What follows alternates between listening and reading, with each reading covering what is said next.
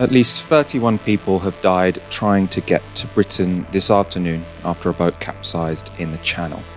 Tonight on Tysky Sour, we're going to discuss the tragedy and the political context which allowed it to happen.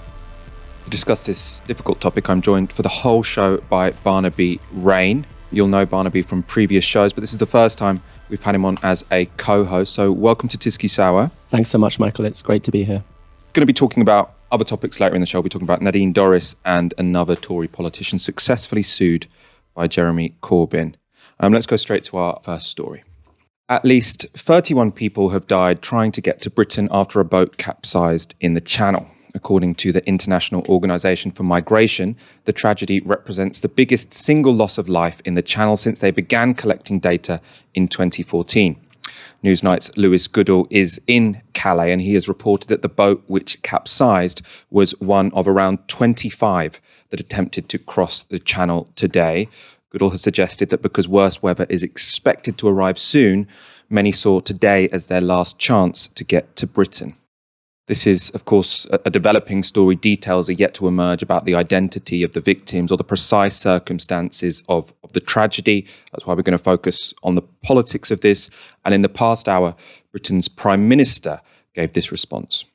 I just want to say that I'm shocked and appalled and deeply saddened by the loss of life at, at sea in the in the Channel. Um, I think that the, the details are, are, still coming in, but uh, more than 20 people have have lost their lives, as as as you know. And my my thoughts and sympathies are first of all with the, the victims and, and their families, and uh, it's a, an appalling thing that they have uh, that they have suffered. But I also want to say that this disaster uh, underscores how dangerous it is to cross the channel in this way. Now, I viewed those comments as, as pretty cynical, not only because Boris Johnson's government has been spending the past weeks and months spreading lies about migrants. We're going to talk about those on tonight's show, but also because he couldn't resist the chance to use this tragedy as an opportunity to discourage desperate people from coming to Britain. He's saying, Oh, I know this is, of course, a tragedy, but also let's remember, um, because these 20 people died, don't try and seek a better life. Barnaby, as I've said, I don't want to ask you about the details of this because we don't know too many of them right now. We're going to talk about uh, the political context, the media context of this. Can I just get your first thoughts, though, about the events um, that have happened today? This ought to be a turning point. 20 people dying, trying merely to reach a life of safety and dignity in which they can raise their families with some decency. Something has gone deeply wrong when political leaders react with a two second soundbite of horror at the deaths of 20 people, followed immediately by a pivot to defending their policy of ensuring that more people die. It's been the policy of European leaders, at least since the migration crisis in 2015, to come up with a whole architecture of strengthening their fortress Europe, cancelling Mare Nostrum, the rescue fleet in the Mediterranean, um, and then uh, launching instead a Frontex fleet designed to deflect migrants and, uh, and ensure that people drown at sea or are taken back to Libya and Turkey. I think we'll have more time to talk about what's happening in Europe. Now, the British state is trying to mimic that European infrastructure on a kind of micro level in the Channel. Um, uh, talked of mobilizing the navy uh, as if we're facing uh, an invading army, when in fact we're facing desperate people who just want safety. It should be chilling to everyone to imagine ourselves in this position, a position of such desperation that the sea feels safer than staying at home or feels more secure or feels like it has uh, more hope of uh, being able to offer a decent future. And in that setting of fleeing and desiring that those who have some authority and some power would be our protectors, instead to see them pull up the drawbridge um, and, uh, and mobilize against us. It's important to say that scenes like this are becoming the new normal. Um, and like our normality now of living with uh, COVID deaths every day that would have shocked us at the beginning of this pandemic and now just fade into the background, like the birth of industrial capitalism a couple of centuries ago, where uh, massive urban suffocation and, and poverty uh, w- was gradually normalized, though it would shock people a few centuries earlier we risk normalizing suffering so that the era that we're about to enter will be a, an era of migration determined by climate change, in which huge numbers of people will flee parts of the world that are increasingly uninhabitable. And we have to try to do our best to ensure that it is not simply normalized in our politics that people drown and people are isolated in secret facilities, as is happening now on the border between Poland and Belarus, um, and people are abandoned to their fates while they flee the destruction wrought normally by the mighty and powerful of the world, normally from offices in London and New York.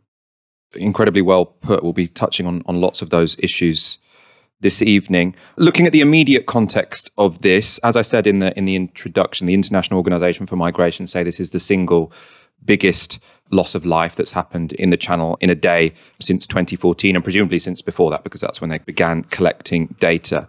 The immediate context of that is that there are um, a lot more channel crossings this year than there have been in the past. Um, this is a graph from the BBC based on Home Office data. So what this shows is that in 2021 so far there have been over 25,000 people um, crossing the channel in boats. That's compared to under 10,000 in 2020, and you're just looking at a sort of a couple of thousand in, in 2019. So clearly, this route is being used much more than it has been previously. However, and I think this is something that is under discussed, that's not necessarily because more people are trying to get to Britain, but just that this route is now more attractive than other routes. And when I say attractive, obviously, I mean less disastrous than other routes. Of course, getting from France to Britain, the other route is by lorry through the Channel Tunnel. It seems plausible to me that what is particular about this year is that COVID and Brexit have made that route slightly more difficult. I've also read that technology could have something to do with this. I want to quote a, a, recent article from Euronews. They say lorries have waned in popularity as the length of time needed for a successful crossing has lengthened due to technological advances. Claire Millett from the Salam Migrant Welfare NGO told Euronews that a decade ago, it would usually take three weeks for a migrant to successfully cross the English Channel stashed away on a lorry. To curb such crossings, dogs were deployed, followed by carbon dioxide detectors, which flag whether someone is breathing, even if they are well hidden. Now, lorries are randomly put through scanners, and the average crossing time is counted in terms of months instead of weeks. So, this is a classic example of how, by disincentivizing one dangerous route, authorities merely push desperate people to take an even more dangerous route. We'll stop migration by checking the lorries. What does that lead to? More people trying to come to Britain by boat. The obvious humane solution to this would be to find routes for safe travel to offer people an opportunity to apply for asylum in Britain before they have to risk their life. But um, I'm afraid to say the political culture of this country shows no sign of this happening. We have a bunch of examples of, of how migrants have been talked about in recent weeks in Britain. Um, first, this is Dan Wootton. This is just from yesterday, so very recent on GB News. The illegal migrant crisis is now a national emergency. It puts the job security of the Home Secretary Priti Patel under threat, and perhaps if he can't turn it around fast, even the Prime Minister Boris Johnson. It undermines the security of the Conservative Party with the possibility of a rival to the right emergency with devastating electoral consequences, just like UKIP and the Brexit Party in the past. It makes a total mockery of our legal immigration system but most importantly, above anything else, it puts the safety of the British public at risk. And that is totally unacceptable. That was Dan Wootton using the classic far right tactic of making anyone seeking asylum out to be a threat. It sounds even more despicable, even more disgusting after today's events. You could take Dan Wootton more seriously when he talks about public safety if he hadn't spent the past two years spreading COVID misinformation. This is not a guy who cares about public safety. This is a guy who wants to spread hate to increase his own paycheck because he thinks it sells. Of course, it's not just Britain's pound shop Tucker Carlson who's spreading fear about a so called migrant crisis. Sorry. This was an exchange between the BBC's Andrew Marr and Health Secretary Sajid Javid on the weekend. I think you have to ask the question if you are a genuine asylum seeker, why have you not claimed asylum already if you're in a safe country? Now, France is a safe country, mm. uh, and, and I think we are also right as a country to provide safe harbor and protection to people suffering genuine persecution, as we are doing at the moment to thousands of Afghans. We're absolutely right to do that. But if you are already in France, or you've traveled to France from Italy, let's say, or Germany, why haven't you already claimed asylum? That was Sajid Javid questioning why a genuine refugee wouldn't have claimed asylum in France, Italy, or Germany. We'll return to that oft repeated talking point in one moment. First, though, Let's look at some lies about migrants spread by Priti Patel. Here she is speaking to a Lords Select Committee this October and who are suffering serious threat to life. What we are seeing, and all the data and evidence has shown this, so in the last 12 months alone, 70% of those individuals that have come to our country illegally via small boats are single men who are effectively economic migrants. They are not genuine asylum seekers. They are literally elbowing because they're able to pay the smugglers, they're able to get in contact with the gangs, whether it's in northern France or actually in Germany. These are the ones that are elbowing the women and children who are basically at risk and fleeing persecution.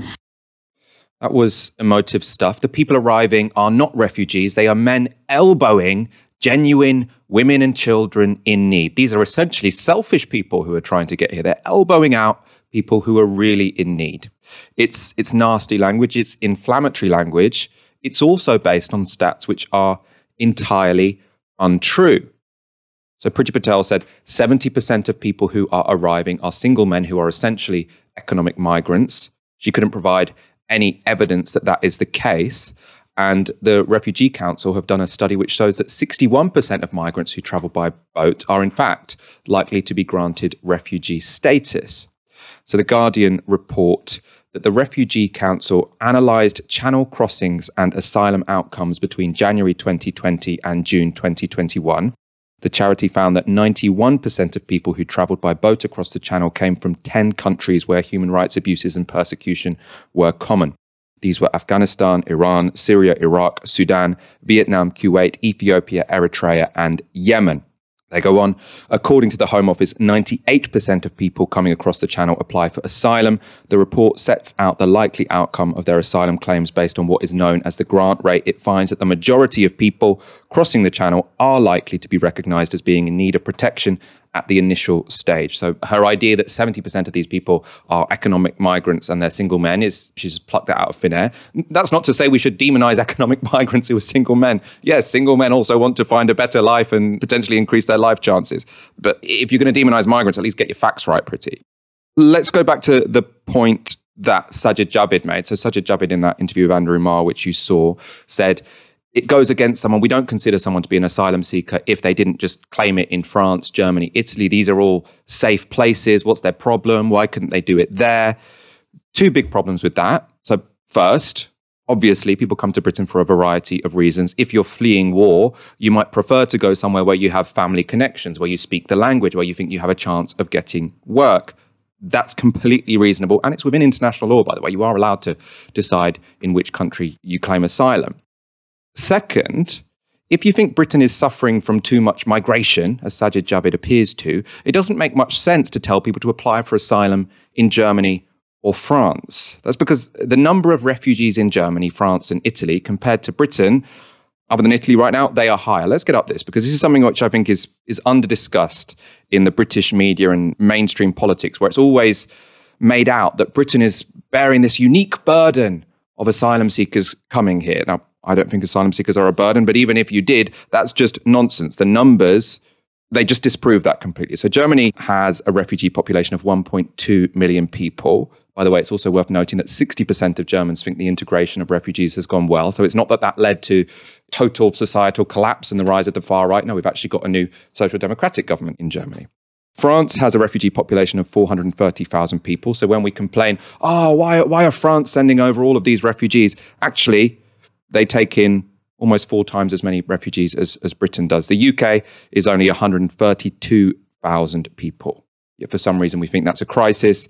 Um, Italy is home to 128,000 um, refugees. Of course, refugee means that your, your asylum claim has been accepted. Um, I wouldn't be surprised if there were more more undocumented people in Italy because obviously it's it, it's closer to the places where people set off. Barnaby, obviously xenophobia isn't a particularly British thing. That's dominant in many societies, let alone being present in many societies. This idea, though, that, that Britain is sort of uniquely affected by migration, do you think that's that's something that's particular to Britain, or do you think everyone else always thinks that their country is the one which is where most migrants go? Is that something about Britain, or is that something that's universal across polities? Well, of course, we're seeing an anti migrant politics gain strength across European countries and in the United States uh, in recent years as well. There is a particular British history around the move from a, an imperial nation which wasn't simply racialized. You know, when the Windrush generation came to Britain, they were British citizens uh, because they were citizens of an empire, um, to a conception of the national polity beginning in the 1960s, uh, limiting migrants who were not white and who were therefore not considered properly British anymore, even though they'd previously been citizens of, of the empire. Um, so, so there's a kind of particular slow shift in the British case from a multiracial empire, though obviously not multiracial in a happy way, to a nation. And then in the late 1970s, uh, Margaret Thatcher stealing National Front votes by saying that we were at risk of being swamped by people from a different culture. That line that sort of sent shivers in the end of the 1970s down lots of people's spines. Very similar to the contemporary European Union, where Ursula von der Leyen, the EU Commission president, uh, wanted to have a, a vice president for protecting our European way of life, who would be responsible for keeping out migrants explicitly. So there is a particular British history which is also inserted within uh, more general European dynamics. But I also think what we found in Britain in recent decades is this pattern where politicians consistently talk up the problem, right from Thatcher saying we were being swamped, and then complain that no one's talking about it, uh, politicians and journalists alike. So consistently whip up panics about migration, often on the right, uh, because it's an easy way for them to try to gain the support of working class people who they're actually shafting. So they'll consistently whip up panics about migration while also telling everyone that it's the one thing you're not allowed to talk about and a liberal elite prevents us uh, from talking about it. Um, but I also I think the panic is sustained by a view that we really have to contest, which is a view that this world we inhabit is basically unalterable and natural, that there will always be vast swathes of the world uh, that people want to flee. So think about the, the problem of climate refugees uh, as an example of this. Uh, as people leave areas that have become uninhabitable, uh, the left's demand obviously has to be both that people should have safety and should have safe passage to places of safety, and also that we should try to protect the world from the devastation of fossil capital and try to ensure that more and more of the world doesn't become uninhabitable. Well, that's a general model. We should both be having a politics that wants to give people safety and safe passage to reach safety, uh, whatever they're fleeing, whether it's poverty or war, not the pitting of poverty against war that the refugee migrant distinction performs, uh, so that everyone loses out. Um, but we should also be trying to imagine and fight for a world in which people don't need to leave vast swathes of it, so that the increasing numbers of people traveling across the world represents a really global uh, question, especially for socialists, which is what kind of world do we want to build, both where people don't die and drown at borders, and also where people don't need to make those perilous journeys at all. Labour's position on this isn't great, but they do keep bringing up the aid cut. I mean, I, that's an easy way out because obviously it's not just because we cut aid that people are travelling; it's because also we we keep bombing other countries and have a very unjust trade system. Let's go through some headlines. You mentioned there how politicians opportunistically, especially politicians of the right, opportunistically use sort of trumped up migrant crises to distract from other policy areas where they're screwing over the working class. The media obviously, it goes without saying, have a massive role in this. I've got a bunch of headlines which are just from the past week. So these are all from the past seven days. You've got the Daily Express. It's a national emergency anger at migrant crisis. A national emergency. The Sunday Telegraph. The migrant crisis puts Tories in peril. So significant. So this could bring down a government. Daily Express again. Priti's fury at EU over migrant crisis. As I've said, European countries in general, or at least our, our closest neighbours, take in way more refugees than we do. The Times, Patel blames EU for mass migration in Channel. That's the same point as I made before, um, which is that we are relatively stingy when it comes to granting people asylum. And the Times, migrant to be held in Albania. So this is one of the ways I think the Tories are keeping migration on the front pages, which is every now and again they just brief some sort of new plan as to where they're going to house migrants. They keep saying, what we want to do is we want to disincentivize people crossing the channel by instead of processing people in Britain, if they arrive in Britain, we'll ship them immediately to some third country. I think it was mentioned in the last couple of days that that could be the Falklands. Obviously, on this day of the week, it was Albania. It turned out that Albania hadn't been contacted about this plan. Barnaby, I want your thoughts on the media. And I, I suppose the causality of this is Uh, lots of people say, you know, British politicians, and especially Labour ones, if you're thinking about New Labour, you might say Tony Blair wasn't necessarily a xenophobe. He was many things, but he wasn't necessarily a xenophobe. But they had to be quite xenophobic because they ended up following the demands of the right wing press. Uh, do you think that's the direction of travel that, that our politicians are always anti migrant because our press is, or is the press just, just following our political leaders?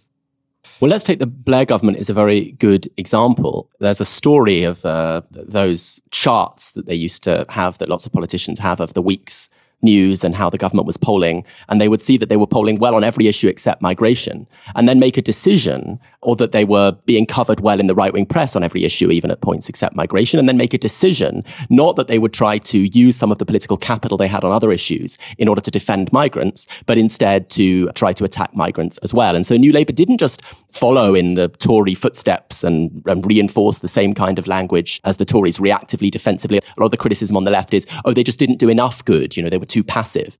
Migration is a very good example, among many others, uh, where the Blair government actively uh, engendered a dramatic shift to the right. David Blunkett's crackdowns and panics about bogus asylum seekers, the kind of early culture war panics about left wing lawyers daring to help asylum seekers. My first political activity, in fact, it's where I was politicized, was going to volunteer at a drop in center run by my synagogue uh, near me for destitute asylum seekers and seeing people in real suffering. I remember asking a child, seven year old kid, I was myself a kid helping out, and I said, I had a present, a toy. I said, What, what would you like if you could have anything? Uh, thinking he might say he wanted a toy car, and I'd give it to him. And he said, I'd like a bed, a seven year old kid. And it was coming to realize, my politicizing experience, that this suffering was entirely unnecessary, entirely politically caused, because the Blair government had removed from asylum seekers a right that even Thatcher had let them have, which was the right to work while they were seeking asylum, and had replaced that right with demeaning uh, tiny vouchers for supermarkets that they often had to walk long distances to reach.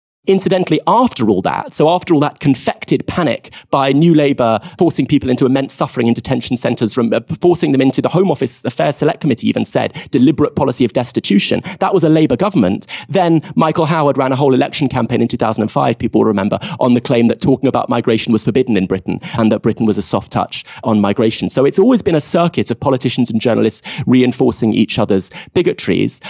They've used two techniques also that are just worth mentioning briefly, I think, to reinforce those bigotries. One is this distinction between genuine good refugees who just suffer and want our protection and crafty bad economic migrants that we have to keep out. And the, the history of the recent European migration crisis since 2015 is very clear that the, the distinction is used to make life harder for everyone trying to travel across borders. So you, the moment you craft a division between deserving and undeserving poor, basically, uh, that ends up putting more and more people in the pool of the undeserving. So in 2015, Syrians, Iraqis, Afghans were all deserving. A few years later, the Iraqis are cancelled and they don't deserve protection anymore. Pakistanis don't deserve protection anymore.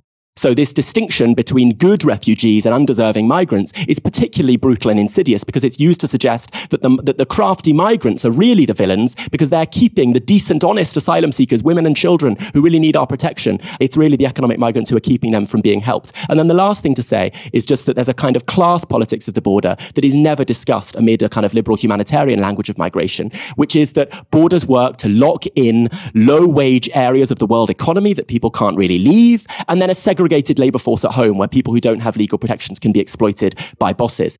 And so, just as a century ago, a few trade unions wanted to keep women out of the workforce because they were worried they'd undercut men's pay. But now we've learned instead, and most unions then knew instead, to speak about a gender pay gap. We should speak today about a migrant wage gap, not just migrants undercutting wages at home. We should have a class politics that is able to speak about the ways in which the border hurts everyone. We talked a lot about the specificities of Britain. Um, I want to talk about Europe. Obviously, some of the graphs I've shown you show some European countries in a better light than Britain when it comes to how many refugees they accept. The EU now, though, is is not showering itself in glory. There's currently a standoff on the Polish border between the EU and Belarus. It's left thousands of Middle Eastern migrants as pawns, essentially, in a, in a geostrategic game. The EU is saying, no, we're not, we're not going to let them in. This is this is basically a declaration of, of war by Belarus, who are trying to, to push migrants on us. Barnaby, from speaking to you before the show, I know you have a lot of thoughts about this particular situation we're seeing. Could, could you explain to the audience what's going on on the Polish Belarus border and what we should make of it? There are currently about 4,000 people crowded on a border in the freezing cold, attempting to enter a bloc whose population, 4,000 people attempting to enter a bloc whose population is about 450 million dozen people at least are now dead of mostly of hypothermia. Just yesterday, I think, a Syrian mother buried her baby. I want a world where no mother has to bury her baby for entirely preventable reasons. There are warm houses a mile away from where these 4,000 people are crowded, suffering in extreme cold. On the border of the European Union. The response of the European Union is to back the Polish government, which has sent 15,000 soldiers to meet those few thousand desperate people. And Britain is sending reinforcements, sending troops to help those Polish soldiers. I thought we'd left the European Union. Why don't we spend that money on the NHS instead? I thought was the promise. So uh, we have the European Union militarizing a barbed wire border, very chilling scenes, especially for anyone like me who's Jewish or who's Roma or who, uh, who has any kind of family connection to the Holocaust. It's particularly chilling to see these scenes in the same Polish forests, the same Eastern European forests, where once partisans were chased down. To see now heavily armed people guarding, they say, against very, very desperate people. And we have credible reports from Médecins Sans Frontières, for example, of people in the woods near death of hypothermia, Polish border guards arriving, and then vans full of men in balaclavas arriving, taking away those migrants and taking them to camps in secret areas. This sounds like truly dystopian stuff, but journalists will go there and tell you that they're not allowed to enter. The Polish government's declared a state of emergency in this area. They're not allowed to enter this martial law governed zone so that people are being disappeared by the European Union into somewhere that journalists can't reach.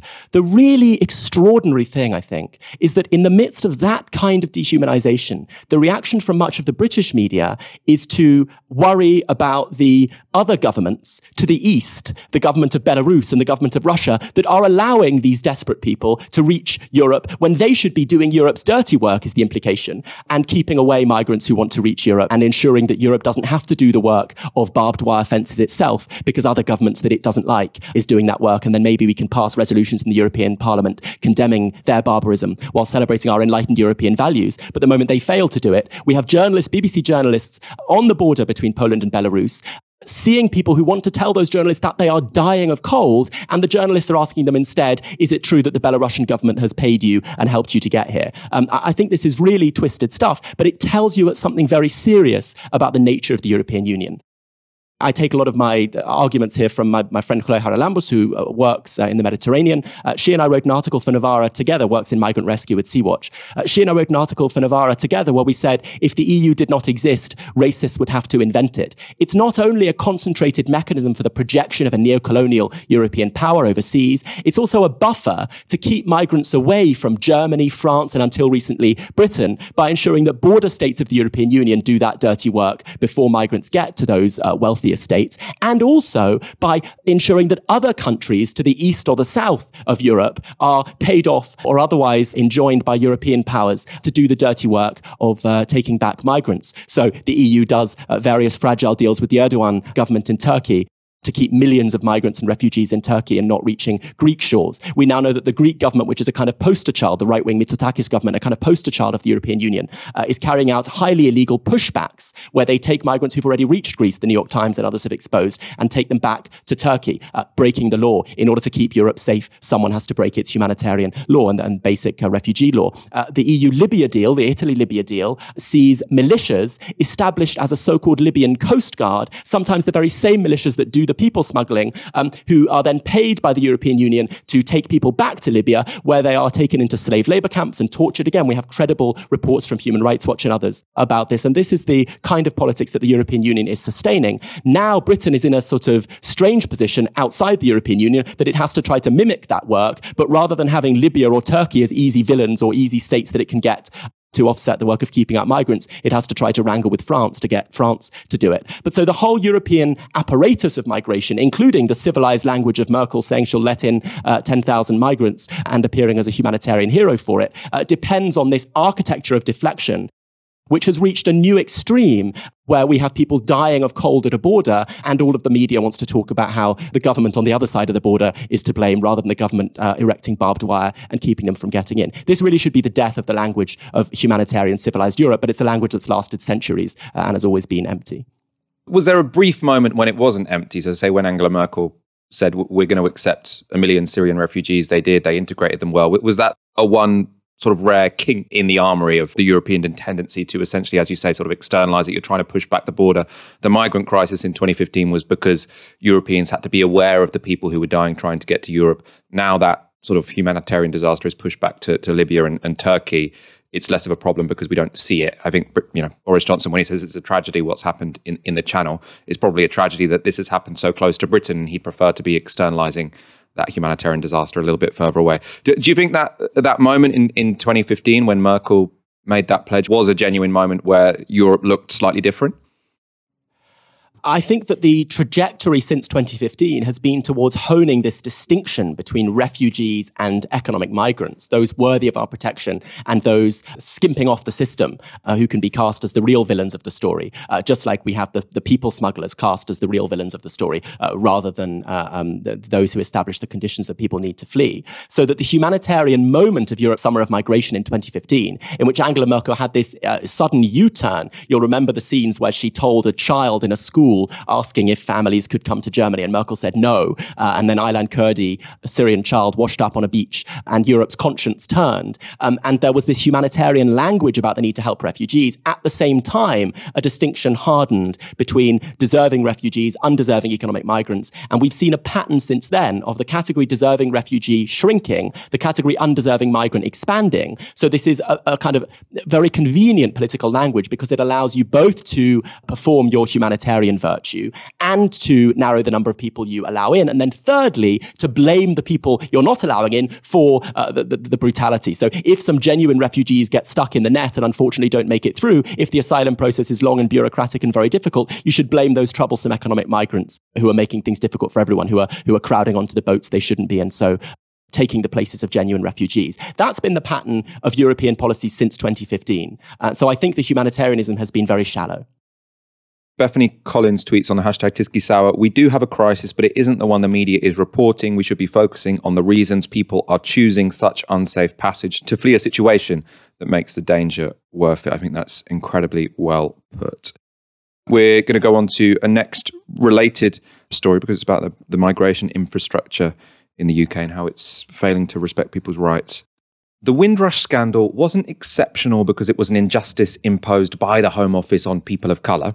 Instead, it was exceptional because it was a rare occasion when an injustice imposed by the Home Office had political consequences. As you remember, back in 2017, when the full scale of the Windrush scandal came to light, it was a genuine political outrage. The Home Secretary at the time had to resign. The Home Office was found to have denied rights to thousands of people who had arrived as Commonwealth citizens. Some were deported. This was a big deal. It's rare to see a Home Secretary resign because of an injustice done to people of colour. It seemed like a watershed moment. However, four years after that scandal, it appears that the Home Office has learnt very little, and the victims of the Windrush outrage are still suffering at the hands of the Home Office. That's because they've been left unable to claim compensation to which they are entitled. The compensation scheme is the subject of a report from a cross party group of MPs. So it's the Home Affairs Select Committee. And they have found that just 5% of victims of the Windrush scandal have been offered compensation compared to the, to the number of people who, who are believed to be entitled to it. So, according to the findings of the cross party group of MPs, instead of the expected 15,000 applicants for the government's Windrush compensation scheme, only 3,000 have applied. Of those 3,000 applicants, only 864 have received a payout. So we can go to that report in The Guardian. The new report identifies a litany of flaws in the design and operation of the compensation scheme, including an excessive burden on claimants to provide documentary evidence of the losses they suffered, long delays in processing applications and making payments, inadequate staffing of the scheme, and a failure to provide urgent and exceptional payments to those in desperate need. We've got a quote from that report from the Home Affairs Select Committee. They said, No amount of compensation could ever repay the fear, humiliation, hurt, and hardship that was caused to individuals who were affected, that the design and operation of this scheme contained the same bureaucratic insensitivities that led to the Windrush scandal in the first place is a damning indictment of the Home Office and suggests that the culture change it promised in the wake of the scandal has not yet occurred. To discuss these findings of, of the Home Affairs Select Committee, I'm joined now by Maurice McLeod, Chief Executive of the NGO. Race on the agenda. This report here from this cross party group of MPs. How significant is this, and does it show that the Home Office has really learned nothing since 2017? It's not really surprising to anyone that's been been working with um, with the Windrush generation or looking into the scandal. It's you know there's nothing particularly shocking in there. Um, we know for we've known for ages that that hardly anyone is getting access to this compensation. Um, as as you sort of said in your in your sort of lead up to this, it's very rare for justice to find on behalf of people of color. So it was like, wow, you've actually accepted that that this was absolutely wrong and that you're going to. The Conservatives made a big thing about there being no cap on the amount of compensation that they would pay, and and they were going to put things right. And now, you know, four years later, like you just said, only one in five people applied, and only one in twenty have actually had any, uh, you know, the compensation that they're due. Um, Twenty three people have died waiting for this. It's it's pretty shocking that, that that we're still in this situation. But the report in itself is just saying the stuff that we know. Whether it has an impact, it should do. I mean, it, heads should roll, but I'm fairly certain they won't. From the bits of the report I, have read, I have to, you know, I admit I haven't read the whole thing. Um, the suggestion seems to be that there are, there are too many hoops for people to jump through to apply for this, and then once you've applied, it's too slow to to come to any kind of conclusion. So, as you said, 23 people have, have died waiting for a decision to be made. Is this incompetence or is this malice? Or I suppose the third option is this just the Home Office don't want to part with this money, so they're deliberately trying to make it difficult to claim. I don't think it's the third one. I, I think that, um, as I think the report says, the same problems that kind of led to the scandal, the same inbuilt lack of understanding, the same the same issues that sort of said, "Oh well, of course, people will turn up with passports because everyone's got a passport because we all go on holiday twice a year. That sort of mentality is embedded within the Home Office. So when they provide, uh, you know, a load of forms that, that are really quite difficult to work your way through, and they ask for evidence that they assume everyone's got and they haven't, it's that sort of inbuilt uh, insensitivity, as the, as the report says, that being found out again. It's why us and a number of other anti-racist sort of groups have been arguing for ages that this shouldn't be done by the Home Office the other thing is there's a massive lack of trust uh, with, understandably, you know, black communities in the Home Office anyway. You know, they, this is the same the same people who were trying to chuck you out of the country and deny you, you know, deny you access to the rights that your parents probably came over here to save.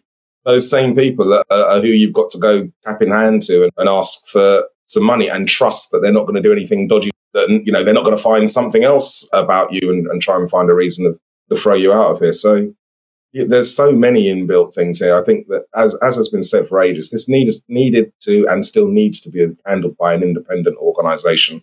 There are loads of community groups that that the communities do trust. There are loads of organisations out there that that could get in touch with these people and, and help them through the process. Doesn't seem to be a massive drive to doing that. Maybe it's fear of what sort of stories will come out and how will the government look. I'm not sure. I'm not sure what the, the reasoning is, but the fact that it's still being done by the Home Office and it's still being done, I would say, badly is is, is shameful, really. This story relates especially to this this compensation scheme and people's ability to to claim it. I'd like to know what else your understanding is of how that Windrush scandal still affects the people who were caught up in it. So is it the case that now you know people weren't able to to get jobs or healthcare or got deported, but now all of these public institutions are being very apologetic and saying, "Oh, let's let's make your life easy now because it was so difficult for so long," or or are people still facing a lot of the challenges that they they faced before we all knew about this scandal? Because there's that, um, yeah, in, inbuilt drive to be hostile, and that's not gone away. So, so yes, they've realised they made a mistake with the Windrush generation. They're, they're very apologetic verbally or publicly, and oh yeah, this is terrible. But the drive is still there to be really tough on migration. The drive is still there to root out people who are illegal. So a lot of the a lot of the issues that impacted this community at the time are still hurting them and hurting their children. And you know, I don't think it's a coincidence that we've got planes full of Jamaicans that the, the Home Office are desperately trying to to send home. There's there's you know the, the mood hasn't changed. They they've decided that okay, we didn't mean you, but the mood hasn't changed, and so those people and their descendants, and you know people who who are uh, who have all their documentation, but maybe look like uh, uh, um, you know look like they're Jamaican. We all still get sucked up into into this hostile environment. You know, there's no half measure. You can't say, okay, we'll be nice to these guys, but we'll carry on being tough on those guys. As long as you're being tough, the most obvious other people are are, are us, the people with, with black skin. It's really evident that at some point in the recent future, my family didn't come from here. So it's very, it's very easy for us to get sucked up within any any sort of hostile movements. Look at what's happening to delivery drivers when there have been random stops, random immigration stops, because they are they clearly look as if they're from somebody somewhere else. So none, none of this none of this have changed, and so it doesn't surprise me that victims of Windrush are still being caught up in in, in this same environment. Maurice McLeod, thank you, thank you so much for joining us this evening and articulating so well how deep this problem goes. Thank you, Michael. Let's go straight on to our next story. Nadine Dorries has been Culture Secretary for just over two months, but it has already been filled with a fair amount of controversy. Last week, Dorries prompted criticism when she appeared to tell the BBC's political editor what she should and shouldn't report in a quickly deleted quote tweet of Laura Kuenssberg, who has herself share, who had herself, sorry, shared a negative briefing about Boris Johnson. Nadine Dorries said, "Laura, I very much like and respect you, but we both know that text is ridiculous, although nowhere near as ridiculous as the person, obviously totally desperate for your attention, who sent it." That tweet got lots of people asking whether or not it was healthy for the culture secretary to tell the BBC what is and isn't ridiculous, what should and shouldn't be reported. I mean, she did delete it, which is relevant. I think probably she deleted it because her boss said, We do like to do that to the BBC. We do like to pressure them to report some things and not others, but we don't normally do it in public. You shouldn't actually tweet it. You actually have their numbers. You don't need to air your dirty laundry in public in, in such a way. Dorries has also faced questions over her past conduct on Twitter. Since taking her role, she has been vocal about the need to get tough on social media trolls. That includes by pushing forward a bill on online harms. So she's saying we need to have tougher regulation on people who are abusive on social media. However, in her first grilling by the Culture, Media and Sport Select Committee, which was this week, Dorries was asked about trolling in which she herself had partaken. But you tweeted LBC's James O'Brien, as we know, calling him a public school posh boy F-wit. And that would, that would fall into the category of abuse, would it not, under your own online safety legislation?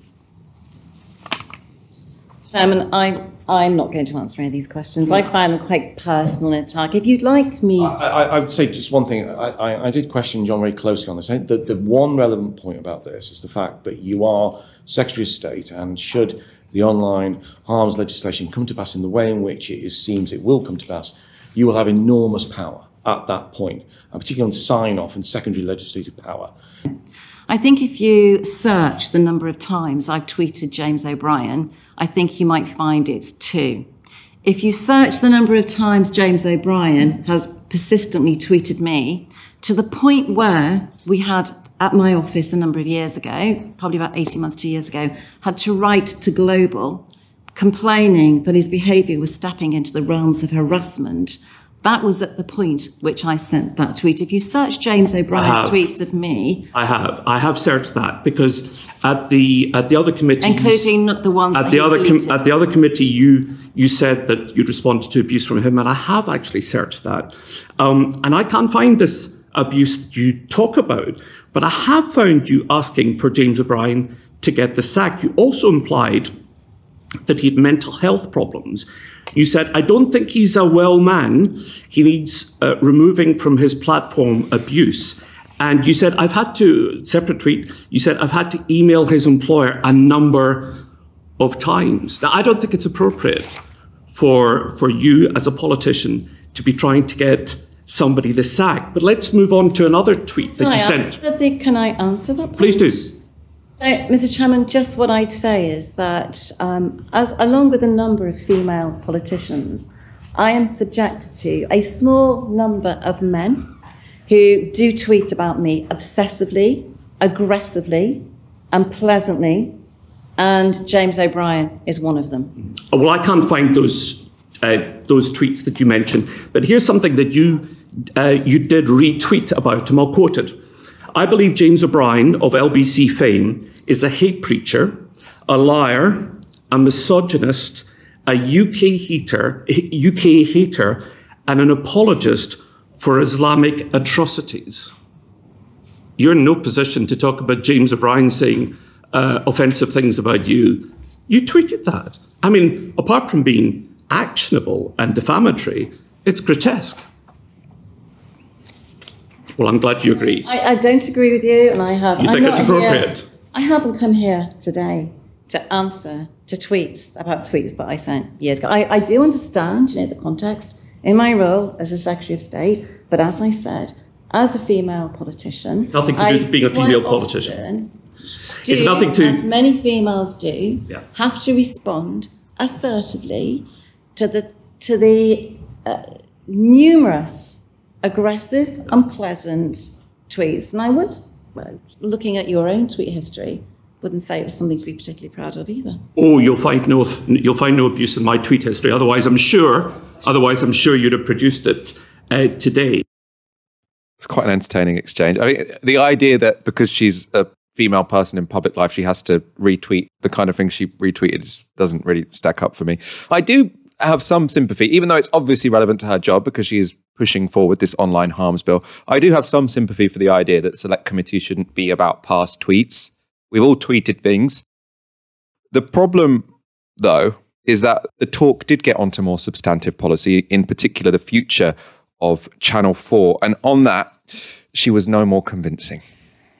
So I would argue that to say that just because Channel 4 has been established as a public service broadcaster and just because it's in receipt of public money, we should never kind of audit the future of Channel 4 and we should never evaluate how Channel 4 looks in the future and whether or not it's a sustainable and viable model. It's quite right that the government should do that. But, but Channel 4 is not like the BBC. Uh, it, it, it's not in receipt of license fee money. It, No. it, it makes its money from commercial operations. And so, although it's, yeah, and that I mean, there are a range of views. Obviously, Channel 4 has taken a particular position uh, on the future. Um, there's. So can I just say that the discussions about the what we do with Channel 4 and how we evaluate Channel 4 also happened before I arrived Yeah. in my post. I Yeah, no, picked no. this up and and I feel just so, so I was looking to Sarah to to clarify what you just said on the on the funding. I love that. I think we're going to go back because can we see just her answer, or, or you know, focus on her answer because the, the first thing she says there when she's been categorically proven wrong is, uh, yeah, about that.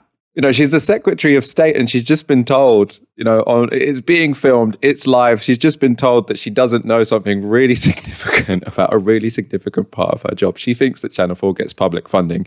She's told in front of all of these MPs, no, it doesn't. And uh, I think we can take a look. We're going to take a look at that again. So although it's yeah, and that I mean, there are a range of views. Obviously, And but that civil servant who is sitting next to her is going to get some kudos when she gets back to the office because Nadine Dorries was very much saved there. Barnaby, I want to bring you in on this. Your thoughts on either Nadine Dorries sending late night trolley tweets about James O'Brien or her not knowing very much about channels she is supposed to regulate?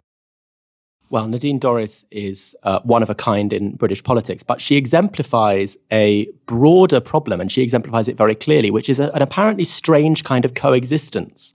The coexistence of a great panic about so called cancel culture, a claim that the left has become authoritarian and repressive and is shutting down free speech, emanating from a political right, which has taken on increasingly uh, uh, aggressively uh, and worryingly top down, that is from the state, uh, authoritarian dynamics. So the same culture secretary who complains about anonymous Twitter accounts and quite nastily or, or bizarrely or both uses the death, the murder of a politician uh, to launch a campaign about anonymous Twitter accounts. The same politician who does that, the same culture secretary, is involved in trying to push through Paul Dacre to run Ofcom to heavily politicize uh, a crucial regulatory body in British media, trying to privatize Channel 4 uh, because Channel 4 dissents, basically, because it's seen as a space slightly free from BBC impartiality regulations and the government doesn't like its dissent, while also stifling the space for, for, for dissent at the BBC uh, and trying to use impartiality, the new Director General trying to use impartiality to stifle dissent there, uh, attacking an organization as boring as the National Trust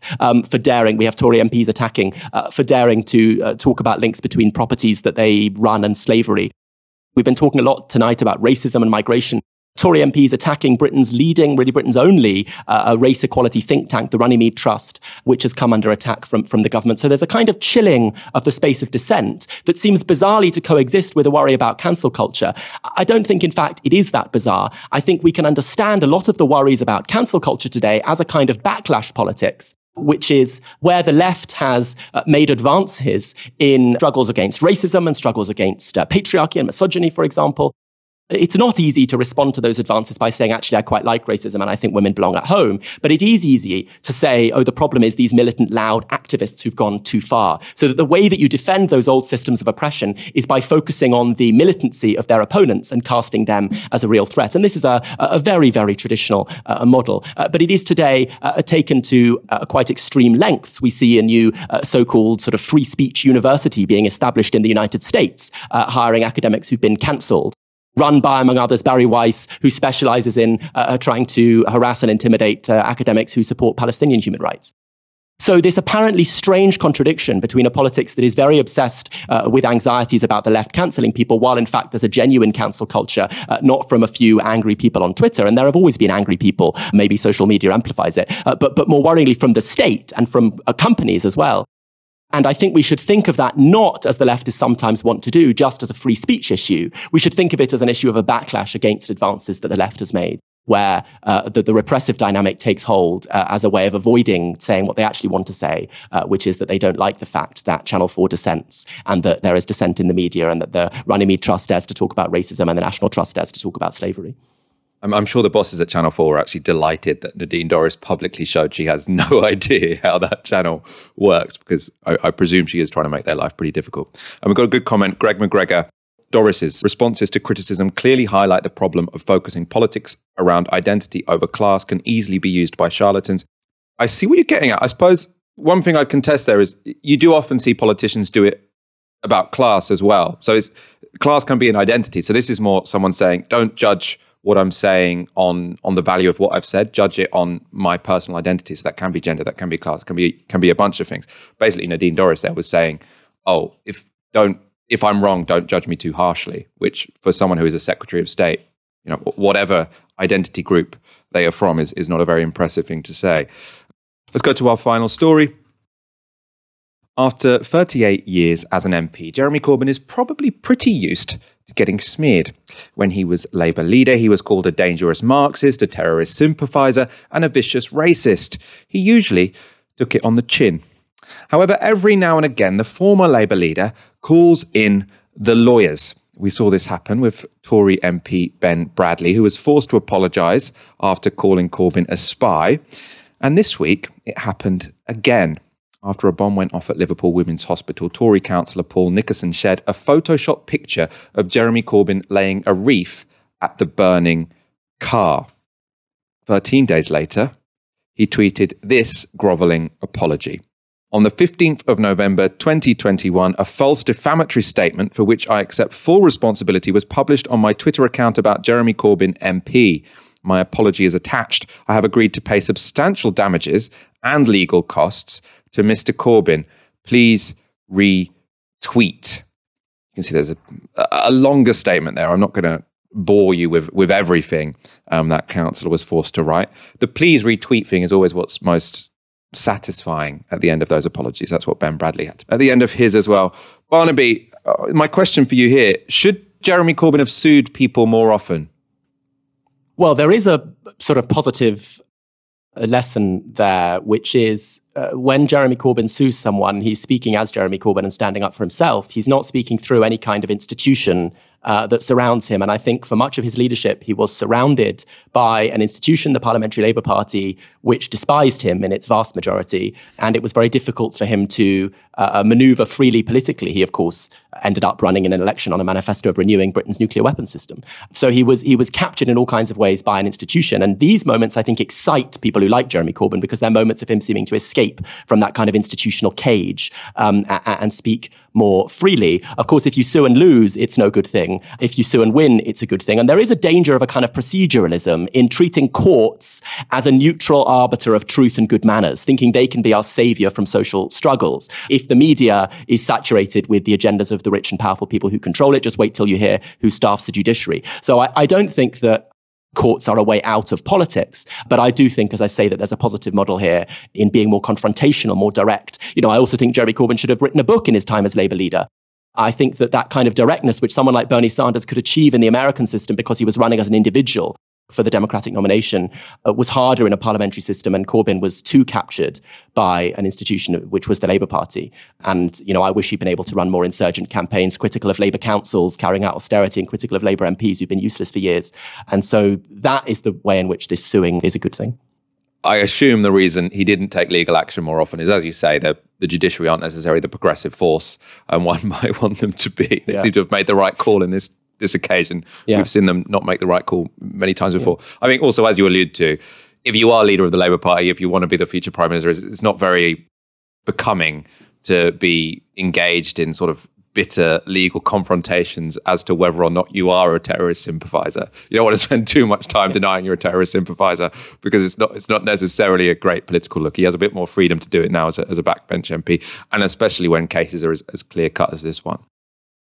There's also something striking about this tweet. It fits a pattern which I think is worth noting, which is uh, if Jeremy Corbyn had been leader of the Labour Party 15 years ago, we might have expected most of the outrage and horror, uh, certainly from people within the Labour Party uh, uh as well as the Tory Party, to have been directed at his economic policies, right? To have been directed at the idea that it was shocking that someone wanted to break so starkly with the neoliberal model of Britain's recent decades, not just, as Corbyn sometimes said, with the austerity of the last 10 years, but really more substantively, and I wish he'd said this more, with the neoliberalism of the last last 40 years, including uh, Labour governments which redistributed, but their redistribution was easily undone uh, because they didn't change the basic economic model. It's telling that the attacks on Corbyn were so heavily focused on the idea that he believed that people who weren't white had lives that mattered as well. He'd historically believed in, in, in protecting migrants and he'd historically supported anti racist and anti colonial struggles. And it's telling because I think the real dividing line in the Labour Party between left and right is not how big you want the state to be, where the left loves the state and wants to redistribute and tax a lot and nationalise things. It's actually the, the, Fabian Society and the old SDP really adored the British state. Um, it's actually a dividing line between people who want to redistribute a bit of money, and that's their social democracy, while keeping loyal to the basic institutions of the post colonial British state, and those on the left who think that that state um, has deprived many people of freedom and who are critical of it. And so it's telling that the attack on Corbyn here, as it's been so often, is that he's a terrorist sympathizer. And it's telling that the political right in this kind of post neoliberal age, perhaps, um, uh, uh, tries to win working class support not by a confidence in old fashioned free market economic policies, but by whipping up a culture war that isn't limited to the sorts of attacks on trans people that, for example, we see attacking Stonewall now, but also sees bigging up of new legislation uh, to give life sentences to people who kill police officers, which is a directly imported measure from the American right. So, this attempt to make the dividing lines of politics, um, those who are loyal to Queen and country, uh, and an attempt to get working class support on that basis, uh, and to cast the left as the kind of dodgy outsiders who aren't loyal to your values uh, because they don't love the nation. And the extreme edge of that is this tweet. And the reason it's good that he sued over this tweet is because it is just the extreme edge of a more general framing. We have to say instead that actually it's the left who support and defend the oppressed and the dispossessed of the world, and that includes exploited workers in the north of England and in London, uh, just as it includes uh, uh, migrants and just as it includes people who are colonized and subject to the violence of empire and an unequal world economy.